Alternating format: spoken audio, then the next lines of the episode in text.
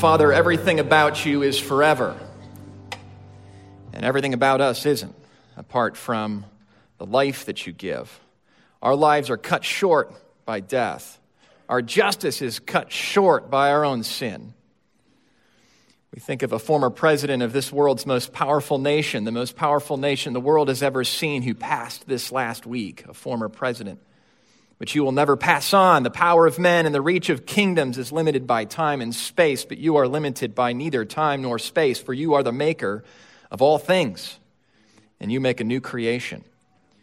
And our problem as humans, the problem of sin, alienation from you, is one that is solved by your initiative, by your great plan, and by your great provision in a Son, in a King who comes to ransom his people. And here we gather in his name to sing, and now to hear his word and to put ourselves under his rule. In his name we pray. Amen. Please be seated and open with me in your Bibles to the book of Isaiah. The book of Isaiah, chapter 13, is where we'll be this morning. Book of Isaiah, chapter 13. Well, Christmas is here, and with it, the sounds of Christmas. Uh, certainly, Christmas songs on a, a, Sunday morning like this, which are but songs of one glorious gospel doctrine, the incarnation, the coming of the Son of God. But in our department stores, we'll hear Santa Baby. You'll hear the sound of, of bells at this time of year, the sound of wrapping paper, maybe in your, in your home, the sound of Christmas music if you decide to play it. You may have already been playing it. That's too long. Maybe the sound of voices and friends and family at Christmas parties. I hope. I hope some of that at least. Well, the book of Isaiah is full of sounds of Christmas. And we heard some of them last week in our first sermon in this series through Isaiah, a short five part series. We heard that the Lord will give a sign, the virgin will conceive, and a son will come. Uh, people who walked in darkness have seen a great light. Unto us a child is born. His name will be called Wonderful Counselor, and he has other names. And sh- from a sh- stump, a shoot will come and bear fruit, and the Spirit of the Lord will rest upon him. Those are the best sounds of Christmas. But there are some other sounds that we hear in this book too, and they aren't the normal holiday sounds, they're, they're horrifying sounds. So let's listen to the first eight verses of chapter 13, a kind of a, a sample playlist from what we'll get in all of 13 through 27, were we to read the whole section. Isaiah 13. An oracle concerning Babylon, which Isaiah the son of Amos saw. On a bare hill, raise a signal, cry aloud to them, wave the hand for them to enter the gates of the nobles. I myself have commanded my consecrated ones and have summoned my mighty men to execute my anger, my proudly exulting ones. The sound of a tumult is on the mountains as, a, as of a great multitude, the sound of an uproar of kingdoms of nations gathering together. The Lord of hosts is mustering a host for battle. They come from a distant land, from the end of the heavens, the Lord and the weapons of his indignation to destroy the whole land. Wail, for the day of the Lord is near, as destruction from the Almighty will come. Therefore, all hands will be feeble, and every human heart will melt. They will be dismayed. Pangs and agony will seize them. They will be in anguish like a woman in labor. They will look aghast at one another. Their faces will be aflame. Ever get into your car to be met with the surprise of uh, the radio on full blast.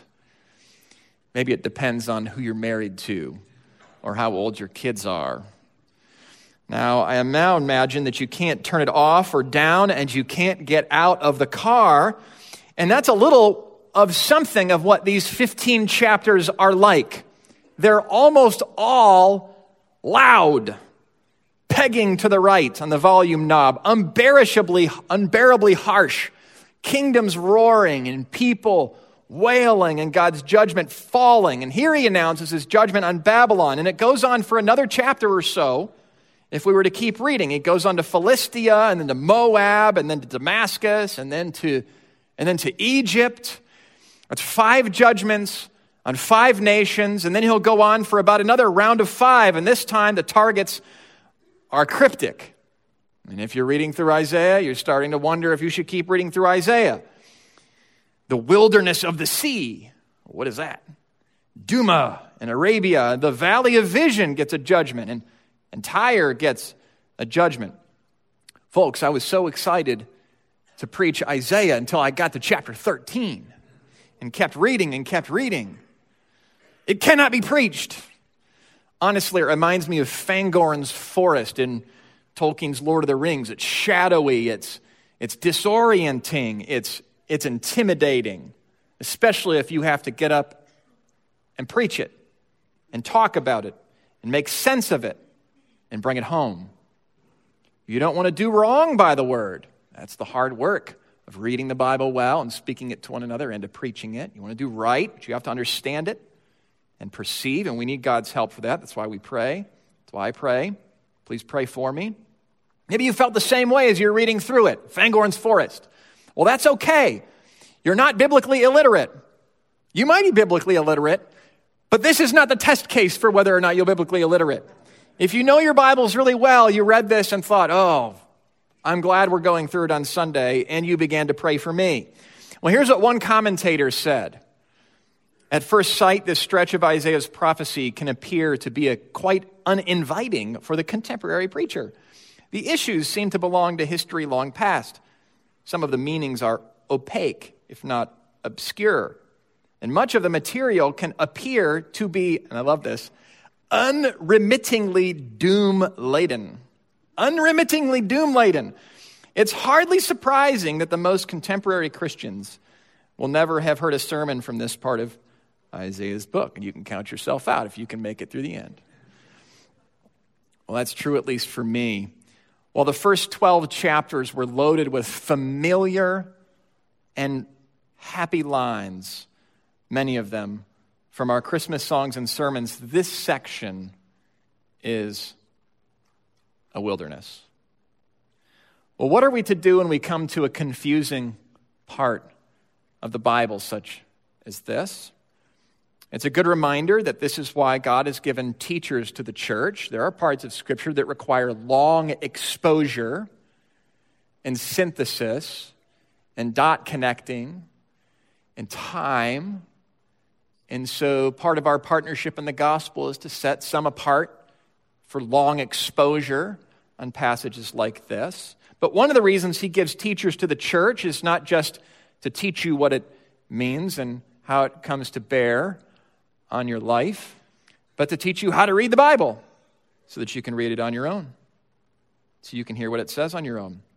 Well, you ever been lost in a forest knowing that there must be a path somewhere, but having no idea where it is? You maybe you're on a path and then now you're off the path and you don't know where the path is. In every direction you walk, you wonder if you're getting farther away or closer. You might even be 15 feet away from the path and staring right at it, but if you're staring at it from the wrong angle, you can't see it all the trees line up like this, and you can't see the path through the forest, and you continue to look.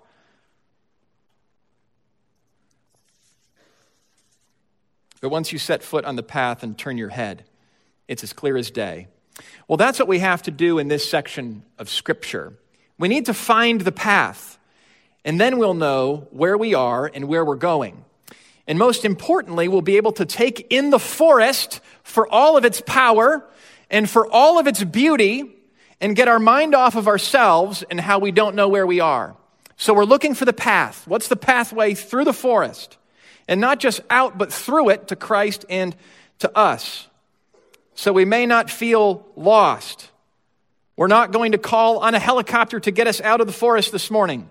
God put the forest of these manifold judgments for some cryptic places in here. So let's look for the path through the passage. If we can find it, then we can and we can find ourselves, we can find the Lord.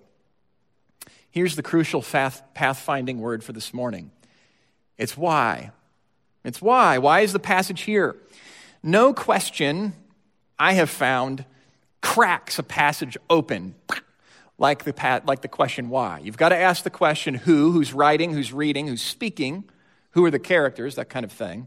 You've got to ask when, when was it written, where are we at in this, the Bible's story, how is it being said, what's its genre. But once all that's done, the question of why is it here Why is it here? Opens the path through the passage. It's the breakthrough question. It's my favorite. Remember the shape of the whole book. Isaiah starts with a vision of a city in ruins, a faithful city called Jerusalem, a stand in for, for humanity. God's humanity restoration project. He's giving them all the support, all of his wonders, and all of his word. A city in faithlessness and ruins, and he ends with a vision of a new city, a new Jerusalem in righteousness, brilliant, shining, radiant glory. Heaven, if you want to call it that. The new creation. It's a conversion story, the book of Isaiah is. The whole Bible is for humanity, and it, it can be yours. I pray it is. The question of the book of Isaiah is how the city at the beginning becomes the city at the end of the book and how we can be found in the happy one, in the singing one, given God's great holiness and given our great sin. And every part of the Bible is revealing some of the answer, and Isaiah gives so much away. So, why is this section here? That's our question. Well, consider that the section is not addressed to the nations about which it speaks. It's not addressed to the nations with a word of judgment on them. It's addressed to God's people, to Israel, with a word of judgment concerning the nations. Well, that's interesting. So, judgment on Babylon is not written here for Babylon. It's written for Israel to listen in on and hear a word of judgment for Babylon in each of the subsequent judgments. Why might that matter for them? Well, maybe because they're surrounded by huge, intimidated, intimidating, life threatening nations. And here it's good to remember that most people haven't lived in the United States of America, flanked by great oceans, with the hat called Canada. No offense to Canadians. But, um, you know, we don't scare each other. Uh, and even Mexico to the south. We, we, are not, uh, we, you know, nations give each other trouble. But we're in, a pretty, we're in a pretty good place as nations and people have gone. Why is this section here? Here's why it's here it's here to answer the hugely important question for us Where is security found? Where is security found? That's the question we've been asking since we left the Garden of Eden. And there's only two answers there's security in humanity, and a whole variety or species of answers to our security and safety and trust in humanity, human answers to the human problem of death. And then there's, if you will, security found in heaven, in the God of heaven. Israel and her king have failed to trust God. God promised Assyria couldn't touch them, you'll remember from last week. But Ahaz said, has said, I'm not so sure. I'm going to align myself with Syria. Sure as God promised, Assyria comes in and there's decimation. And they need hope, those that are left. God promised the decimation would not be total. There would be survivors who would be cut down to a stump, but there would be life from that stump. A child would be born who would sit on David's throne, and their city would become a renewed creation, that future city we mentioned. That kind of promise sure sounds great, doesn't it? But could they believe it? Could they afford to believe it? Can you and I afford to bank all of our hope, all of our eternity, 100% of our trust on promises from an ancient book and a word about a resurrected man and an empty tomb? It's the same question. The city of the world laughs at the thought, and we come out of the womb laughing at the thought. The city of the New Jerusalem, which includes those of us who gather in the name of Christ, banks eternity on the thought. And chapters 13 through 27 tell us that God can do what he promises, for he is the God of the world and history. That's a lot of jurisdiction. Where is security found? There are different sources of security for your money the piggy bank, the pillow, the bank, stocks. There's different kinds of security for your home a dog, a video system, a light sleeper, a gate, a gun. And there are different kinds of security for your soul. Well, let's make four stops along the path of these chapters to ponder four sources of security. The first three species of one kind, human security, and the last, the only kind of security that can actually keep the soul. So, where is your security found? How about, first, in Babylon, the self exalted? Well, how about in Babylon, the self exalted? This is the focus of chapter 13. We've already begun a little bit through the woods of this, of this chapter. This is security in who you are compared to others. It's your security found in who you are compared to others. Let's look at Babylon and then look at our, ourselves.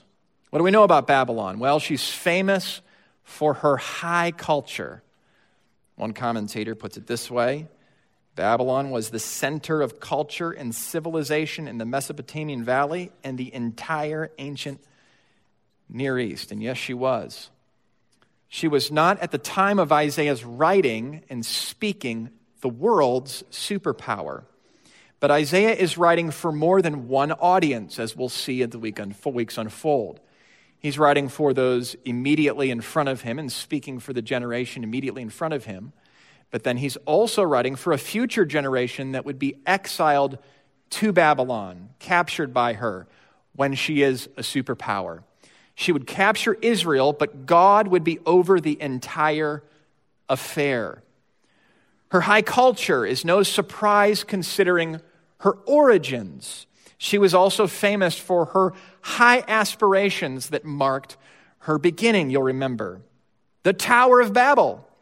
After the flood, humanity thought, let's go ahead and build a tower into the sky to make a great name for ourselves. And so we see that when God cuts down the whole world to the most righteous man, all it needs is a little time, and this is what you get God defying human pride. So God confused their languages, and that's why it's called Babel. She's so deluded in her view of herself as compared to others that when she imagines God, he is cute to her. The people that are in that place who have made now that, that land are a proud people. But that's a miscalculation. God's math is always right. My proudly exulting ones, he says in verse 3, he calls them. He says in verse 11, I will put an end to the pomp, to the arrogance, and lay low the pompous pride of the ruthless. If you keep reading, it's pride, pompous, arrogant people. Not pride as in human ambition that leads to hard work and a job well done. Let's be all about that. We're talking about pride as in human exaltation that leads one to say, God, whoever you are, would you please move over so I can have a seat? How will it go for them? Well, verse 19, if you'll look down. And Babylon, the glory of kingdoms, the strongest power in her day, the splendor and pomp of the Chaldeans will be like Sodom and Gomorrah when God overthrew them. It will never be inhabited or lived in for all generations. No Arab will pitch his tent there. No shepherds will make their flocks lie down there. But wild animals will lie down there. And their houses will be full of howling creatures. There ostriches will dwell. And there wild goats will dance. Hyenas will cry in its towers, and jackals in the pleasant places. Its time is close at hand, and its days will not be prolonged. If you will, keep your Bibles open throughout the rest of the sermon. We'll, we'll dip down and then skip up and then dip down a bit. How will it go for Babylon? Well, it'll go like this. She'll be, she'll be desolate, a good place for the animals to hang out. Well, how will it go for her leaders? Because we all know that some of the world's greatest superpowers have been led by very horrifying tyrants, and that would be the case at Babylon. Look at chapter 14 with me, verse 12. Speaking of Babylon's leaders, how are you fallen from heaven, O day star, son of dawn? How you are cut down to the ground, you who laid the nations low. You said in your heart, I will ascend to heaven above the stars of God. I will set my throne on high. I will sit on the mount of assembly in the far reaches of the north. I will ascend above the heights of the clouds. I will make myself like the Most High. Oh, it sounds like humanity in Eden, desiring to make one wise, make us like God, and so we ate. It sounds like humanity at Babel, making a tower, She's got the same proud human DNA. How did trying to take over for God go for Babylon? Verse 15. But you are brought down to Sheol. Sorry, for the leader of Babylon. To the far reaches of the pit. Those who see you will stare at you. It gets personal now and ponder over you. Is this the man who made the earth tremble? Who shook kingdoms? Who made the world like a desert? And overthrew its cities? Who did not let his prisoners go home? The higher one's self exaltation and pride. Look out, friend, the farther the fall. Some have seen in this description a description of Satan, but there's no need to distinguish between the leader of Babylon, a tyrant of a world superpower in this case, and, and Satan. Babylon's pride is Satan's pride. Both are out for the place of the God of the universe. Babylon's end is Satan's end, which is the end of every tyrant who claims the place of God over their people and slaughters them. The last century has seen its fair share. The judgment of history is nothing like the judgment of God on the likes of Hitler and Stalin and the rest. Well, here's how it ends for Babylon. Verse 22 of chapter 14 I will rise up against them, and I will make it a possession of the hedgehog and pools of water, and I will sweep it with the broom of destruction, declares the Lord of hosts. Owned by hedgehogs, swept like a broom. God's judgment of self exalting pride from every nation down to every man. So we've looked at Babylon. Now let's, now let's take a look at ourselves. First of all, let's not draw a straight line from passages like this to the present geopolitical situation in a straight lined kind of way. By that I mean, some read this and see Babylon as equal to America, like this slip America into the story here. Some will read this and see Israel as America. Some will read the Old Testament prophets and try to assign particular nations and countries to particular episodes and, and judgment. Well, there's much to be thankful for in the nation we find ourselves in as Christians, a nation founded on great ideas by many great leaders with a great story, but is it not marked by the pride of men in ways that are to be expected given our human problem? I don't need to enumerate. Is it not marked now by such human pride? Christians do not go wrong by being good citizens, engaged politicians, active soldiers, and patriots. Christians go very wrong when we find our ultimate security in our nation, so that if our nation goes wrong, all comes undone and she must be defended at every point. What does it mean for us to say, God bless America? God blesses, this is the way I think we should apply this kind of paradigm we get. He blesses creaturely humility, and He will bless a nation insofar as it expresses creaturely humility. This is not a Christian nation of which we are a part, as though God has some that are His and some that are not His. America is not Israel. It is not a Christian nation. Of course, it depends on what we mean by that. That it was founded by those who saw in the Bible the revelation of God is true to an extent. That it was founded by many who were Christians is true to an extent. That it is made up of many who claim the name of Christ is true to an extent. It certainly depends on what we mean by Christian nation. But America is a nation among nations. In every nation, you could plot on a spectrum between humility and pride.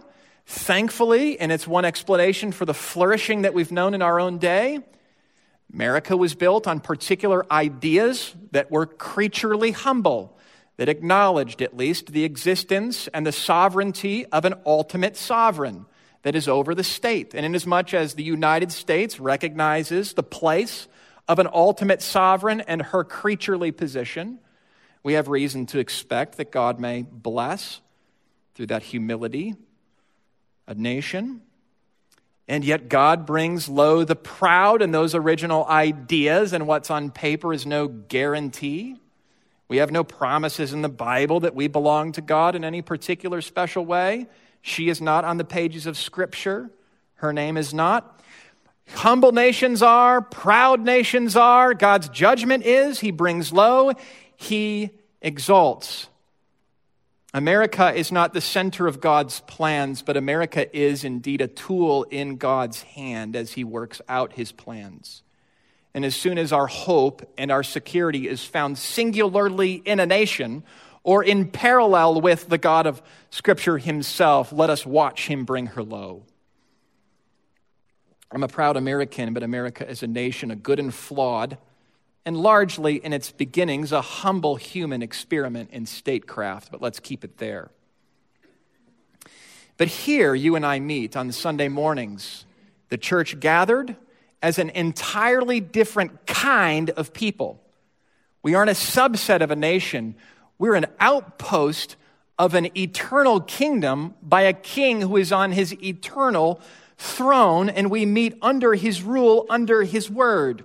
When we meet on Sunday, we remember that we are not high and the Lord is, that we are not boss of our lives and that he is, that our highest buildings are but a speck from heaven. Uh, we remember the God who brings low the proud and exalts the humble. We remember the one who was at the right hand of the Father, but who humbled himself and became a man.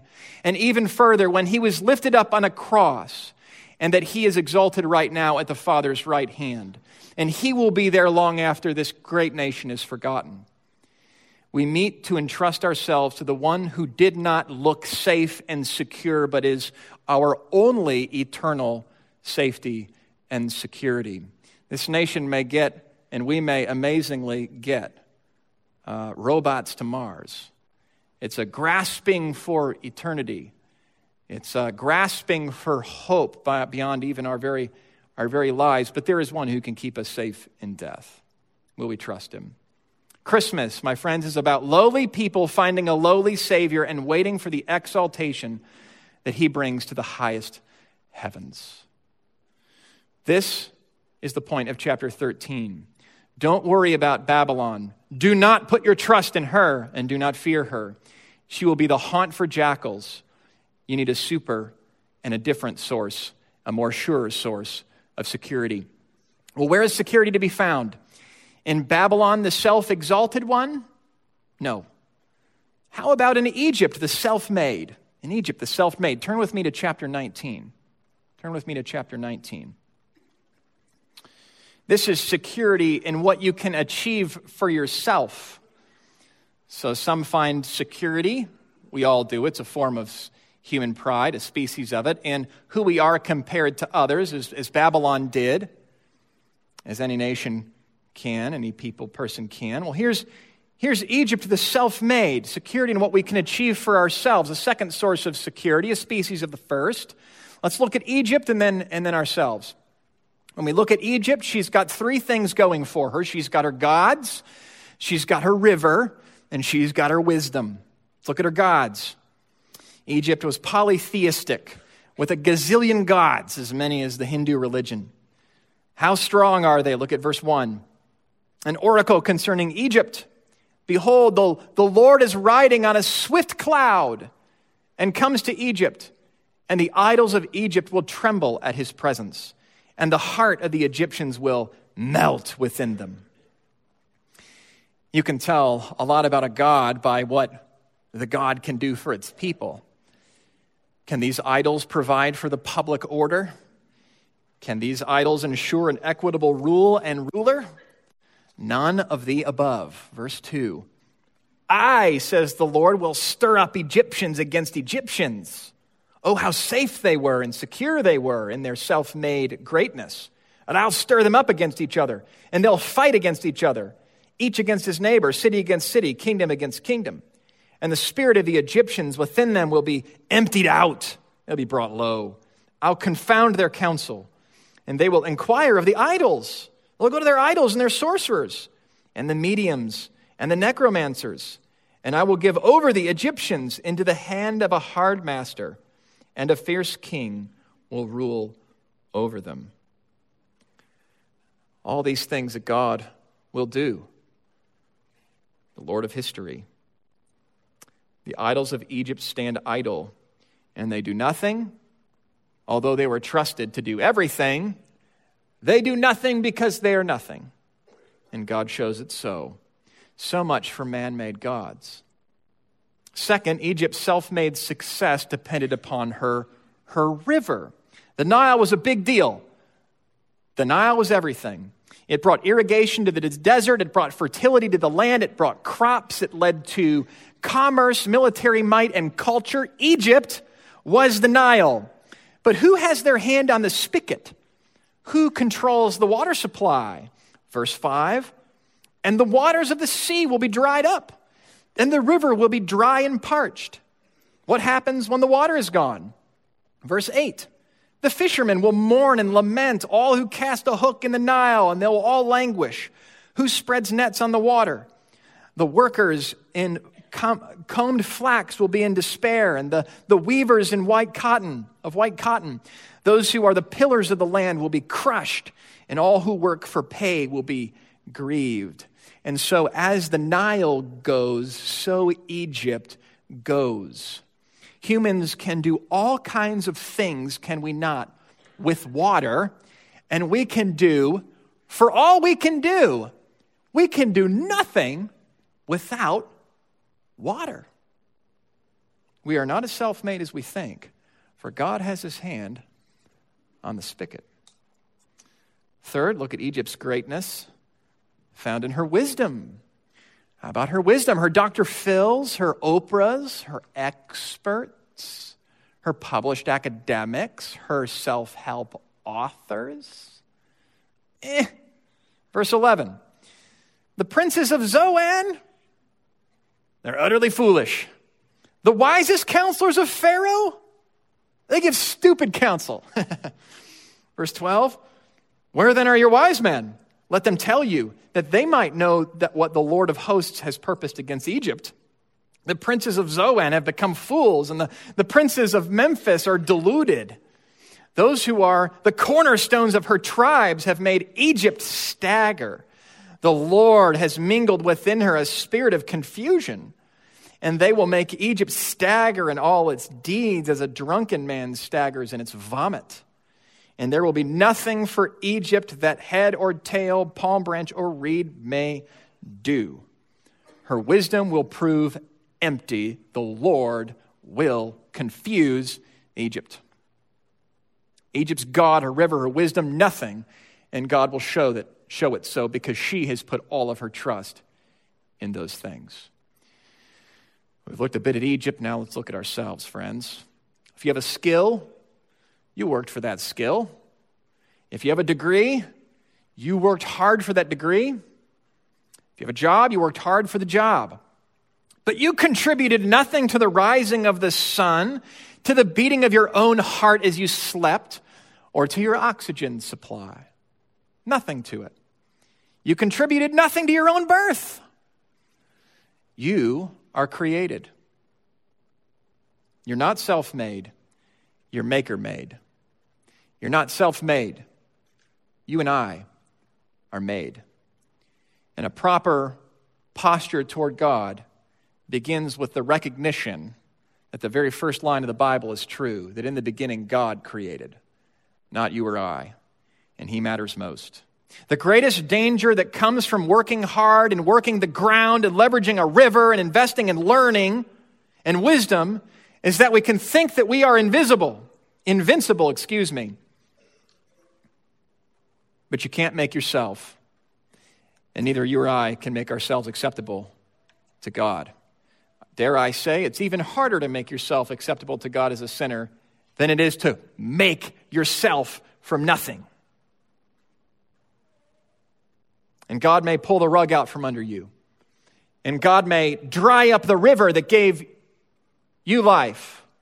He may take your job if you're in a place today where the bottom is falling out and you did everything right, it may be that you did everything right. But the bottom falling out may also be a gracious gift from Him so that you would know where true security is found. Where is security found? In Babylon, the self exultant, in comparison with, with others. No, Babylon belongs to the hedgehog. It's not so good for Babylon in the end. In Egypt, the self made, and what we can achieve by our own work. Nope. God owns the water source. How about another source of security?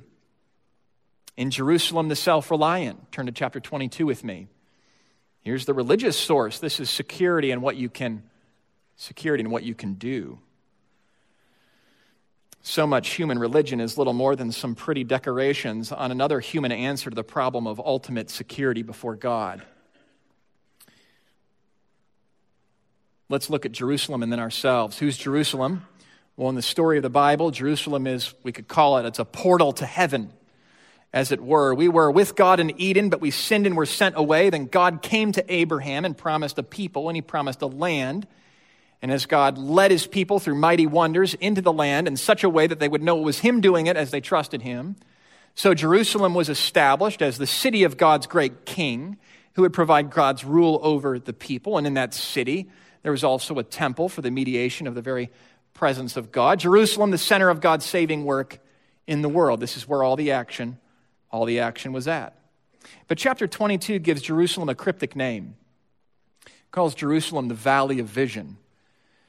You got to stare long and hard and put some things together to recognize he's speaking to Jerusalem. But he is here. A strange expression. How good is your, val- your vision in a valley? Well, not so good. So he calls Jerusalem a valley of vision. Chapter 22 opens with Jerusalem on a, on a rooftop, raving in exaltation over her military victory. And God is crying, verse 4 Look away from me and let me weep bitter tears. Let me weep bitter tears. They find greater security in the weapons in their own hand than in the God of heaven who can part the sea and smash Pharaoh's army. And he weeps about it. Verse 8 In that day you looked to the weapons of the house of the forest don't worry about what that is. I don't know. And you saw that the breaches of the city of David were many. You collected the waters of the lower pool and you counted the houses of Jerusalem and you broke down the houses to fortify the wall and you made a reservoir between you and the two walls for the water of the old pool. But you did not look to him who did it. You see him who planted long ago. Jericho, David, and Goliath. That's how it's done. Trusting the Lord and trusting yourself to the Lord who is your Lord. In like fashion, look what her leader is doing. Verse 15. Thus says the Lord of hosts, Come, go to this steward, to Shebna, who's over the household, and say to him, What have you to do here? And whom have you here that you have cut out here a tomb for yourself? You who cut out a tomb on the height and carve a dwelling for yourself in a rock? Shebna is a steward over God's house, a man of strength and influence, and he knows it. He gives great care to how he will be buried to protect the memory of himself in the minds of the people long after he's dead. The self reliant stake their place in the memory of those who live because this life is still all they had because their answer is still only human. If you rely on yourself in life, you are all you will have in death. That's it. And so you'll carve out a tomb for yourself and make sure all the preparations are made, and you'll get that achievement done so that you are left. How does it go for this guy? Verse 17 Behold, the Lord will hurl you away violently. Well, that wasn't what was planned. Hurl you away violently, oh, you strong man. He will seize a firm hold on you and whirl you around and round and round and throw you like a ball into a wide land. This is, this is rough. There you'll die and there shall be your glorious chariots, you shame of your master's house. But were we to keep reading, there's another one, Eliakim, of the opposite sort, a foretaste of a future faithful king, a king opposite Ahaz from last week, a king who will bank all his trust on the Lord. From within Israel, Israel has a future, a Messiah will come. But Jerusalem in Isaiah's day, they trusted in what everyone else trusted, apparently, in humanity. We've looked at Jerusalem, now we look at ourselves. What can we say? Friends, I pray the only thing you're saying is salvation is of the Lord. I hope you're not saying it's in, a, in the great church you go to, and as much as the church has a nice building and some programs and such. I hope that you say it's in the, in the Lord of the church, in the Christ of the church, who is better than any of your Christian friends and better than any fellowship, no matter how good the barbecue is after the service, who's better than any mere Christian leader. The kingdom is not achieved by personal goodness or personal human greatness. It is so much better than our best. It is as good as its king, the Lord Christ. A baby in a manger makes a nice scene for the lawn, but it is not an obvious answer to death. And a first century carpenter may have made some wonderful tables, but he is himself not the obvious answer to the problem of sin. And a Roman cross might have made a great deterrent for bad behavior in the Roman world, but it is not an obvious answer to the question of security for our souls for eternity. But it is our source of true security, and it's an entirely different kind of technology. How about we put our trust in the one who can give the world superpower to a hedgehog? That's our Lord on the cross. How about we entrust ourselves to the one who can dry up the world's water supplies. That's the one on the cross. How about we entrust ourselves to the one who can whirl and fling about into the middle of a field the world's strongest leaders? That's the one up on a cross. How about finding our security in the sovereign Lord of space and time, the God of the world and history? Chapters 24 through 27. Turn to chapter 24 with me. Chapter 24, verse 1 who is the Lord? Behold, the Lord will empty the earth and make it desolate. He's the Lord of the world. Now flip over to chapter 25. Chapter 25, verse 1. O Lord, you have done wonderful things, plans formed from old, faithful and sure. He's the God of history. He plans it all. He gets done what he says he'll do. He's the God of the world and history. A total coverage security plan. Back to chapter 24 now. Remember, Isaiah's vision has a vision of two cities. There are five major sections in the book that contribute to this building contrast between these two cities. The one city finds its answers, its security, ultimately in humanity, whether self exaltation, self made strength, or self reliance. And the other city finds its answer to the question of the soul and death and a right standing before God in the Lord Himself. Here's a look into the future for the first city, the city of man. Look at verse 10 with me. A kind of a summary of what we've read. The wasted city is broken down. Every house is shut up so that none can enter. There's an outcry in the streets for a lack of wine. All joy has grown dark, and the gladness of the earth banished. Desolation is left in the city the gates are battered into ruins. For thus it shall be in the midst of the earth, among the nations. And when an olive tree is beaten, as the gleaning, when the grape harvest is done. And who does this? Chapter 26, verse 5. Don't move there. We'll stay in chapter 24. The lofty city, he, the Lord, lays it low, he says, casts it all the way into the dust. This world, with its trolling about, pompous nations, murderous tyrants will be laid low and put down. And so will every single human person tucked into every nation who sees themselves as a God unto themselves. You and I apart from grace. He takes the song out of their mouth, chapter 24, verse 8. The tambourines are stilled, no more tambourines. The noise of the jubilant has ceased. But thankfully, if you don't like that city, there is a new city to come of which you can be a part. If you're willing to believe God's word against what appears to be strength in this age, the New Jerusalem is open to you and it has a very different future. Now turn to me with, to chapter 26. Listen to the song of this city and look at the walls of this city. Verse 1. In that day, this song will be sung in the land of Judah. We have a strong city, and he sets up salvation as walls and bulwarks. The walls are made of salvation. That's a beautiful picture. The gates aren't battered ruins, they're built for righteousness. And who's going in? Verse 2 Open the gates, open them up, that the righteous nation that keeps faith may enter in. You keep him in perfect peace, whose mind is stayed on you, because he trusts in you. Trust in the Lord forever, for the Lord God is an everlasting rock. And here we have a little flicker of the doctrine of justification by faith. Who goes in to this city? who belongs in God's eternal kingdom and will sing these glorious songs and shake the tambourine? It's the righteous. Who are the righteous? Those who entrust themselves fully to God because God is the one who provides ultimate security.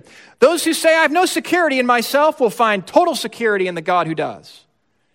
He's not just a rock, but an everlasting rock. And he is not just strong, but he's strong forever. If you feel unsafe and insecure this holiday season because it marks the passing of a loved one, there is one who holds eternity in his hands and out to you. And as you pass through death, you can be sure that you have life on the other side. If by faith you come to him and say, There's no security found in myself or anything in man. The people that go into these gates will sing crazy things. Verse 19. Your dead shall live, and their bodies shall rise.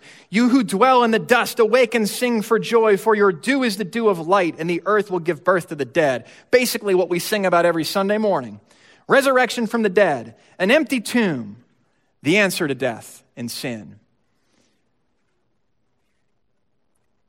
Ever been to a Christmas party where there's food and lots of food and laughing and fun? Chapter 25 now. Turn back a page. Verse 6.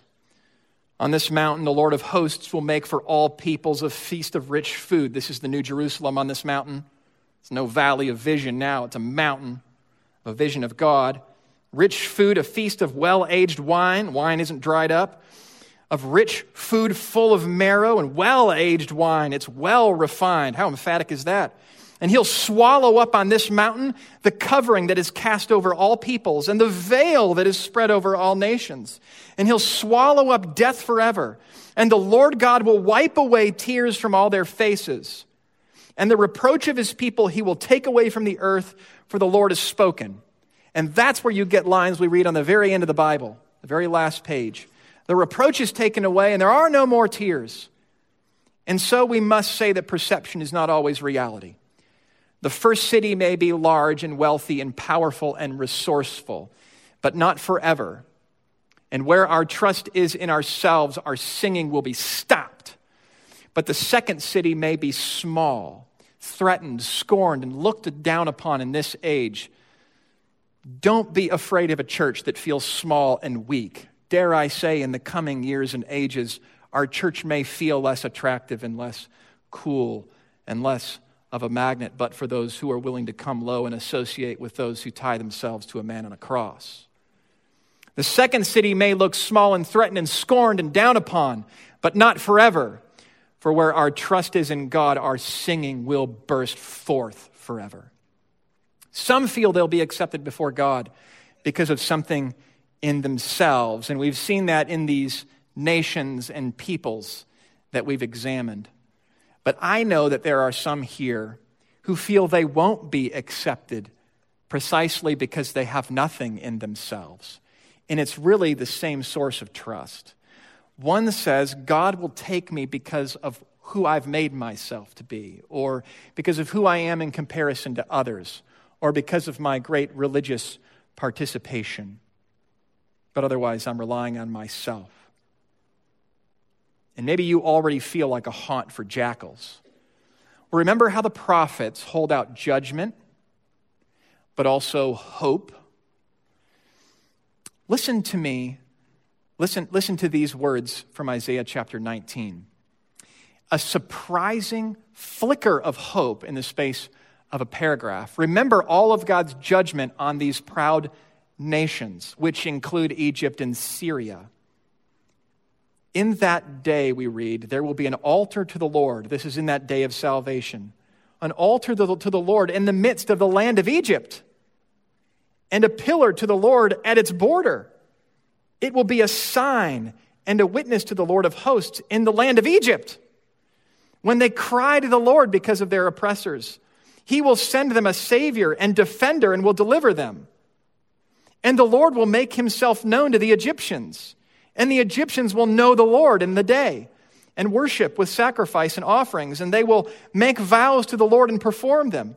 And the Lord will strike Egypt, striking and healing, striking and healing, and they will return to the Lord, and he will listen to their pleas for mercy and heal them.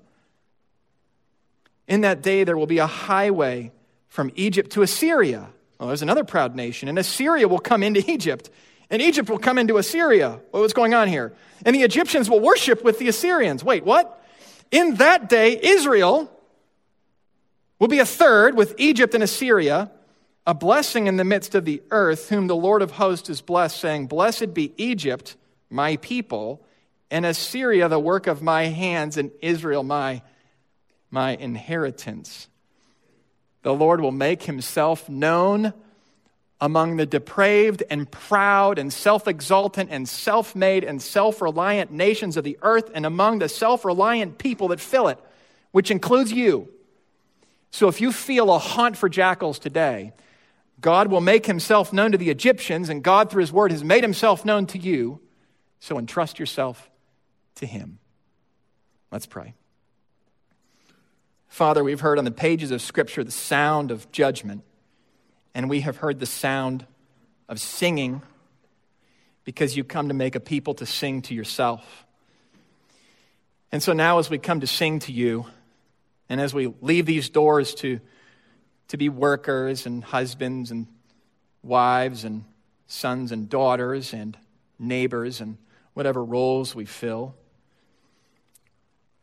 I pray that we would be kept in our place, that we would remember that we are dust, and that what we have in Christ and the hope that is ours, we have wholly because you have made it possible. Through the sending of your Son, as a babe and then to live and to die and to be raised, salvation can come so that you put a song in the mouth of those who did not know you and did not love you and thought themselves gods unto themselves, which was us. We thank you for Christ, in whose name we pray. Amen.